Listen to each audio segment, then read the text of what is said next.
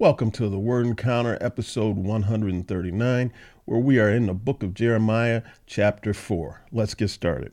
The title says Blessing or Curse. Chapter 4, verse 1 If you return, Israel, this is the Lord's declaration. You will return to me if you remove your abhorrent idols from my presence. And so the Lord is telling them, look, it's on you. You get to choose here. You want to return to me? Then get rid of this stuff that angers me. In verse 3, it says, For this is what the Lord says to the men of Judah and Jerusalem Circumcise yourselves to the Lord, remove the foreskin of your hearts, men of Judah and residents of Jerusalem. Otherwise, my wrath will break out like fire and burn with no one to extinguish it because of your evil deeds. See? So the choice is ours. we have a choice as to whether to hold on to those things that are wicked and evil or get rid of them and return to the Lord. It's our choice. The next section says judgment from the north. we drop down to verse 6. It says, Lift up a signal flag toward Zion, run for cover. Don't stand still, for I am bringing disaster from the north, a crushing blow. Verse 7, it says, A lion has gone up from this thicket, a destroyer of nations has set out. He has left his lair to make your land a waste. Your cities will be reduced to uninhabited ruins. See? And so Jeremiah is prophesying uh, to the people what's going to happen. You know, an army is going to come from the north and reduce the land to uninhabited ruins. It says in verse 8, because of this, put on your sackcloth and mourn and wail. For the Lord's burning anger has not turned away from us. See, Jeremiah is is is numbering himself with the masses. He says, "The Lord's burning anger has not turned him away from us." Listen, to, listen to me. Listen to what I'm telling you. Put on your sackcloth and mourn and wail. Not that we can avert this from happening, but maybe we can lessen the blow. Then it says in verse 9, On that day, this is the Lord's declaration the king and the officials will lose their courage. The priests will tremble in fear, and the prophets will be uh, scared speechless. And so, all of the rulers of the land, the governing uh, authorities, they're all going to be terrified. In verse 10, I said, This is Jeremiah saying, Oh, no, Lord. No, no, Lord God. So Jeremiah is pleading, no, no, this can't be. It says, um, you have certainly deceived this people in Jerusalem by announcing you will have peace while a sword is at our throats. See, so what Jeremiah is pleading with the Lord, he said, Lord, you've deceived us. See, the, you told these people that you will have peace, but now there's a, throat at, a sword at our throats. But see, the Lord never told the people that. The prophets, the lying prophets, the prophets that were prophesying to the people what they wanted to hear, they were lying. See, these were things coming out of their own imagination. The Lord never told them to say this. And so now uh, Jeremiah, who obviously was believing what those prophets were saying, was saying, Lord, but how can you do this essentially? You told us that we were going to be cool, everything was going to be fine. But now we got people at the gates ready to kill us. What, what's happening? But again, the Lord never said that. Let's drop down to verse 16 and it says, Warn the nations, look, proclaim to uh, Jerusalem, those who besiege are coming from a distant land. They raise their voices against the cities of Judah. They have their um, they have her surrounded like those who guard a field because she has rebelled against me. This is the Lord's declaration. So the Lord is telling the people and Jeremiah, look, this is they've brought this on themselves because they re- rebelled against me. I never said I wouldn't respond to the rebellion. Verse 18, it says, Your way and your actions have brought this on you.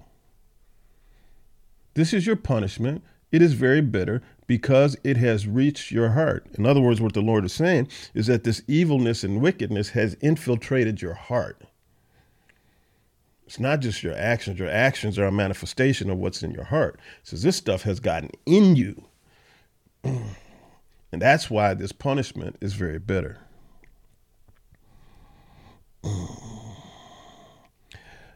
The next section says Jeremiah's lament. In verse 19, it says, This is Jeremiah saying, My anguish, my anguish. I writhe in agony. Oh, the pain in my heart.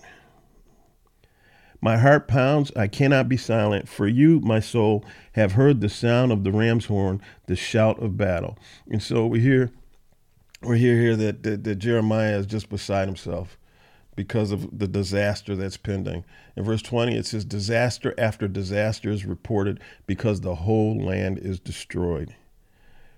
so this is God responding. It says in verse 22, He says, For my people are fools. They do not know me. They are foolish children without understanding. They are skilled in doing what is evil, but they do not know how to do what is good. Mm, mm, mm. That is uh, that is a heck of a declaration. My people are foolish. In other words, my people are stupid. They don't know how to do the right thing. They only know how to do wrong. They only know how to do evil. In verse 27, it says, For this is what the Lord says the whole land will be a desolation, but I will not finish it off. So even though the Lord has declared a catastrophe on his people, on their land, he also said, I will not finish it off.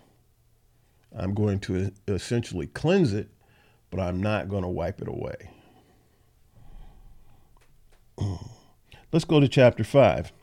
It says, uh, The depravity of Jerusalem. Chapter 5, verse 1.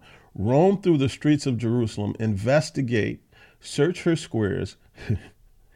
if you find one person, so this is the Lord talking, he's talking to Jeremiah essentially. If you find one person, just one, any who act justly, any who act justly, who pursue faithfulness, then I will forgive her. Then I will forgive Jerusalem. If you can find just one person, just one. Verse 2 it says, when they say, as the Lord lives, they are swearing falsely. So, you know, when people would say, as the Lord lives in that day, that was a saying to say that uh, as surely as the Lord lives, then thus and so. You know, like, as surely as the Lord lives, I will marry you, you know, or as surely as the Lord lives, I will pay you back. And so it was a it was a saying of confirmation. But it says here that here that when people say that, they are swearing falsely because it's just a slogan to them. They're not taking the words to heart. They're just saying saying this as a slogan. It doesn't have any meaning to them. And he says that they are swearing falsely when they say that. Verse 4, it says, Then I thought, this is Jeremiah, they are just the poor. They have been foolish.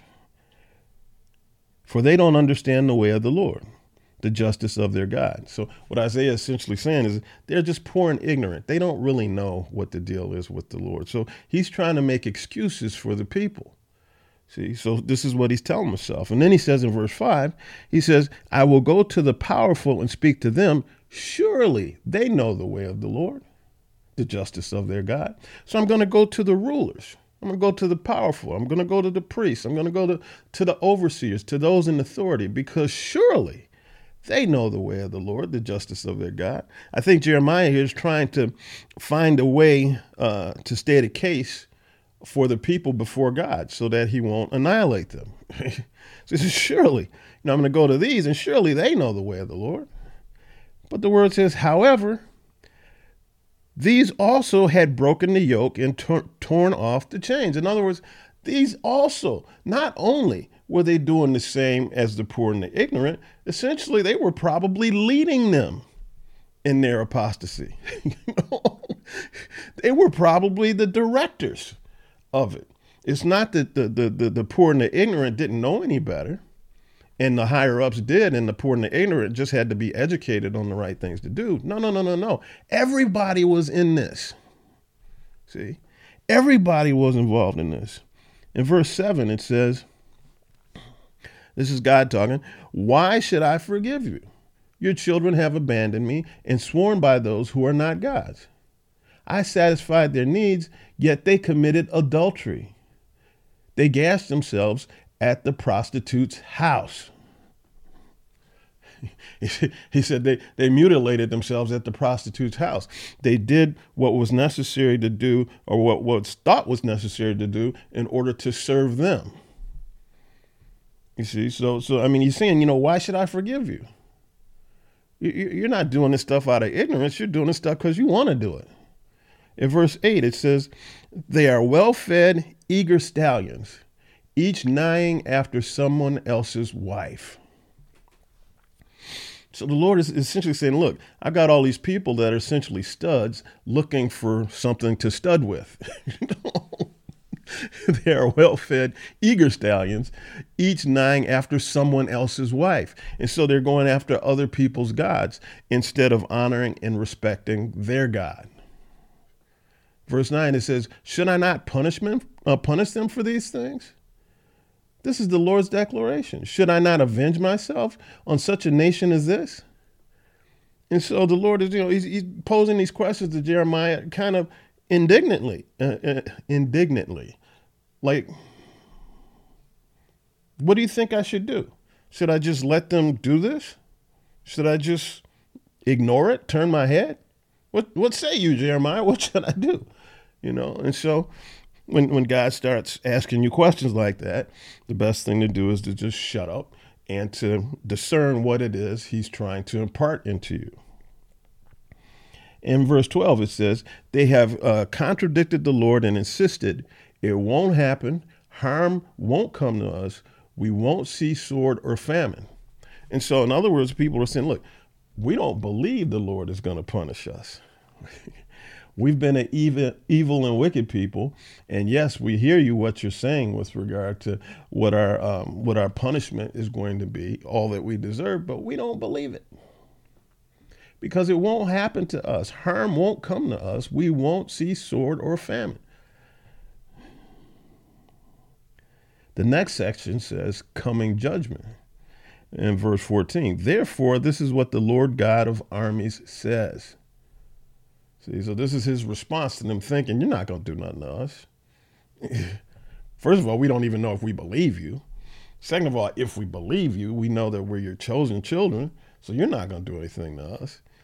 The Lord God of armies says, Because you have spoken this word, I am going to make my words become fire in your mouth. These people are the wood, and the fire will consume them. In verse 15, hmm, in verse 15 it says, I am about to bring a nation from far away against you. I am about to bring a nation from far away against you, house of Israel. This is the Lord's declaration. It is an established nation, an ancient nation, a nation whose language you do not know and whose speech you do not understand. And so the Lord is saying, Look, I am bringing these people against you you know, because of what you've done, because of your uh, uh, disbelief and evilness and wickedness. And it says, with the sword, they will destroy your fortified cities in which you trust. See, you have your faith and your trust in your fortified cities against foreign enemies. But they're going to come with a sword and will destroy your fortified cities. So you're trusting in this instead of trusting in me. You're looking to what you've built by your hands instead of looking at me, what I've built by my hands. So the Lord said, Okay, you trust in this. You trust in your creations. You trust in your walls and your fortified cities. Okay. You can do you think you can do evil and wickedness? You think you can turn away from righteousness, justice, and truth and not be compromised and not have any consequences? Okay. Let's see how it works out for you. In verse 18, it says, But even in those days, this is the Lord's declaration I will not finish you off. So the Lord said, You are going to get punished severely, but I'm not going to wipe you out. I have a covenant with my son David. So I'm not going to wipe you out but you are going to be severely punished. Let's drop down to verse 26. Uh, and it says here Wicked men live among my people. They watch like hunters lying in wait. They set a trap. They catch men. Verse 28. It says, They have become fat and sleek. they have also excelled in evil matters.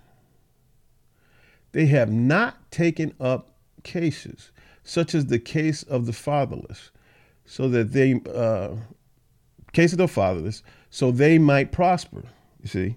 It says, They have not taken up cases such as the case of the fatherless, so they might prosper, and they have not defended the rights of the needy. In other words, they have not been living a just and righteous life. All they've been doing is, is, is, is living fat off the land. You know, they've become fat because they have deceived and robbed other people. They've been crooked in their dealings. They've excelled in evil matters. In verse 29, it says, Should I not punish them for these things? This is the Lord's declaration. Should I not avenge myself on such a nation as this? Again, he asks the same question. So he's the Lord is is being his own lawyer. Essentially, he's stating his case. He's saying, look, this is what's been going on. I see it. They think they're dealing in secret, but I see it. I see what's going on, and this isn't going to just persist and go on forever. I've got to correct this. In verse 30, it says, An appalling uh, an appalling, horrible thing has taken place in the land. The prophets prophesy falsely, and the priests rule by their own authority. My people love it like this. But what will you do at the end of it? See, the Lord is saying, look, my people love to hear these things that man is saying and whatnot, uh, so that they can sub- substitute what man is saying and doing for what I have told them to do because they don't want to hear me and the prophets and priests are go along with this. They're leading it. They're leading the people away from me. But he's essentially saying, at the end of the day, this is going to matter not. this is going to amount to nothing. Let's go on to chapter 6. It says, threaten siege against Jerusalem. Verse 1, it says, Run for cover out of Jerusalem, Benjamites, sound the ram's horns, in, uh, in Tekoa raised the smoke signal over Beth-haccherem. And then it says, For disaster threatens from the north, even a crushing blow. We drop down to verse 6. It says, For this is what the Lord of armies says Cut down the trees, raise the siege ramp against Jerusalem. This city must be punished. There is nothing but oppression within her. See, the Lord is not going to let things go on forever and ever and just persist and persist and persist. In His own timing, He will correct it. You know, and it, it, it's usually not in the timing that we want it to be corrected. In other words, if we see an injustice and we see unrighteous acts and we want those things to correct it, and sometimes we ask ourselves, how come this is allowed to persist? You know, where's the justice and what The Lord has His own timetable for His own reasons. And it says here, but with regard to Jerusalem, it says, This city must be punished. Remember, they had been involved in wickedness, apostasy, evilness, injustice for hundreds of years. But it came to a point where enough was enough. The Lord says, There's nothing but oppression within her. Verse 7, it says, As a well gushes out of its water, so she pours out uh, her evil. So he's talking about Jerusalem. It's like water gushes out of a well, and, and evilness is gushing out of Jerusalem. It says, Violence and destruction resound in her. Sickness and wounds keep coming to my attention. He's saying, you know, uh, you know I, I wait for them to turn, I wait for them to do right, but they keep doing wrong. They keep doing wrong. They keep being violent. They keep being destructive. They keep, you know, uh, acting against, uh, against their fellow neighbor. They, they, they, they just keep exercising things that are totally and completely against my nature and character. we go on. The next section says, Wrath on Israel in verse 9, it says, This is what the Lord of armies says glean the, glean the remnant of Israel as thoroughly as a vine, pass your hand once more like a grape gatherer over her branches. In other words, make sure all the grapes are off the branch. So we're going to glean Israel, we're going to clean it out, cleanse it out. It says in verse 10, it says, Who can speak to and give such a warning that they will listen? The Lord is lamenting on, you know, I've, I've given them time and time again. I'm warned them time and time again, but they won't listen. It says, look, their ear is uncircumcised, so they cannot pay attention. See, the word of the Lord has become contemptible to them. They have come to a place where they hate the word of the Lord. They find no pleasure in it, the word says. I love the word. The word gives me hope when I read it, even though I don't understand everything that's being said in the context is which is being said. You know, that which I can ascertain and discern. The word provides me with hope. It provides me with um, uh, a sense of, of, of why.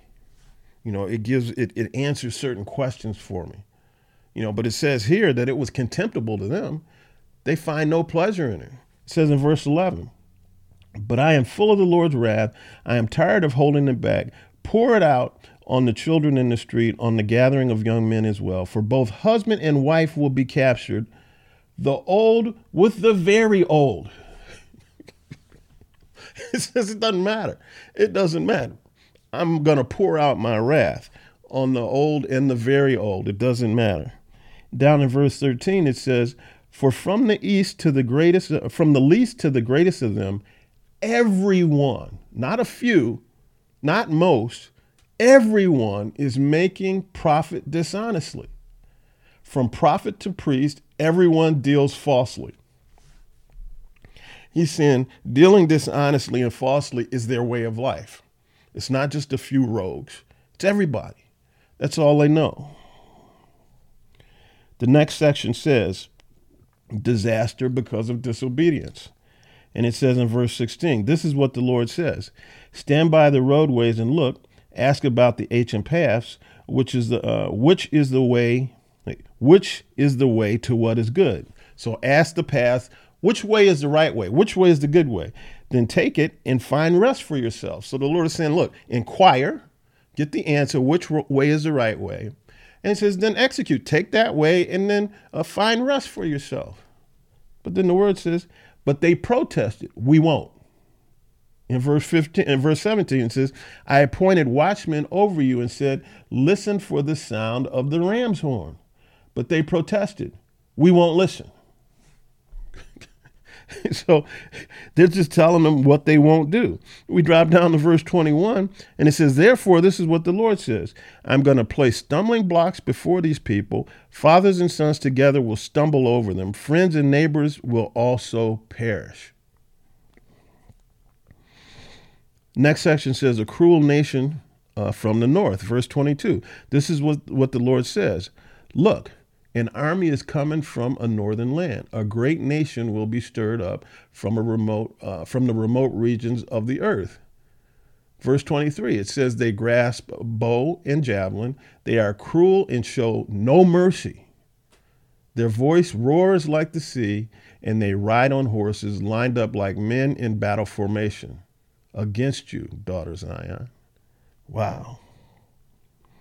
and so he says, This is this is coming, and they're going to show you no mercy, and they're against you, daughter Zion.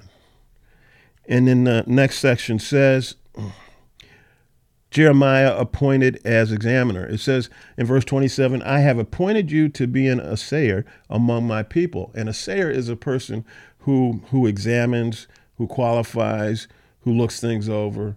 and it says, I have appointed you an examiner among my people, a refiner. So you may know and assay, so you may know and examine their way of life. And it says in verse 28, he says, What you will find, all are stub- stubborn rebels, spreading slander. Uh, they are bronze and iron. All of them are corrupt.